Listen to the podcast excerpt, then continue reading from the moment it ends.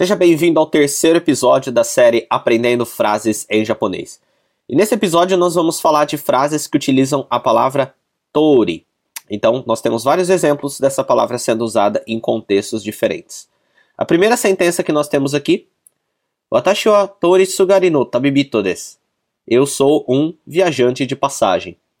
Watashi significa eu, e aqui nós temos uma expressão, tori sugari, que significa de passagem.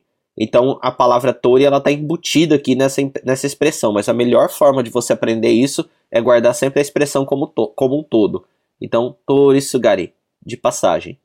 E tabibito, temos viajante. Aqui temos o kanji de viagem, né? E aqui temos o kanji de pessoa. Próxima sentença. Mataku sono tori. Está absolutamente correto. Aqui nós temos a palavra mataku, que significa absolutamente, completamente, totalmente, algo nesse sentido.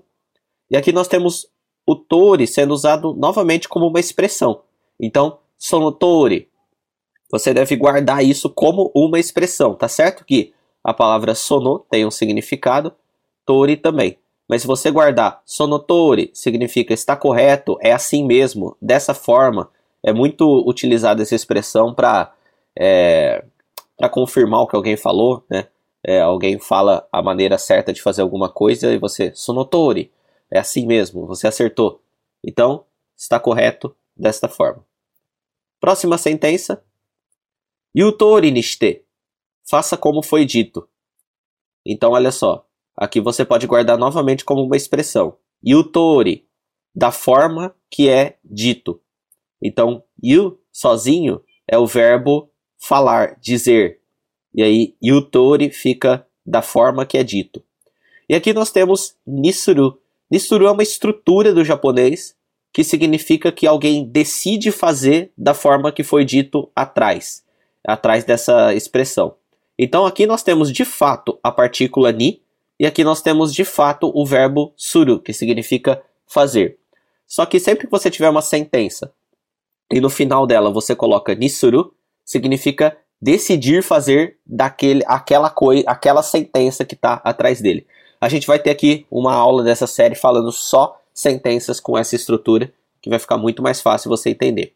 Lembrando que aqui esse suru está na forma T, né, porque ele está dando uma ordem, ele está é, pedindo para a pessoa fazer, então, nishite. E a última sentença, a última frase.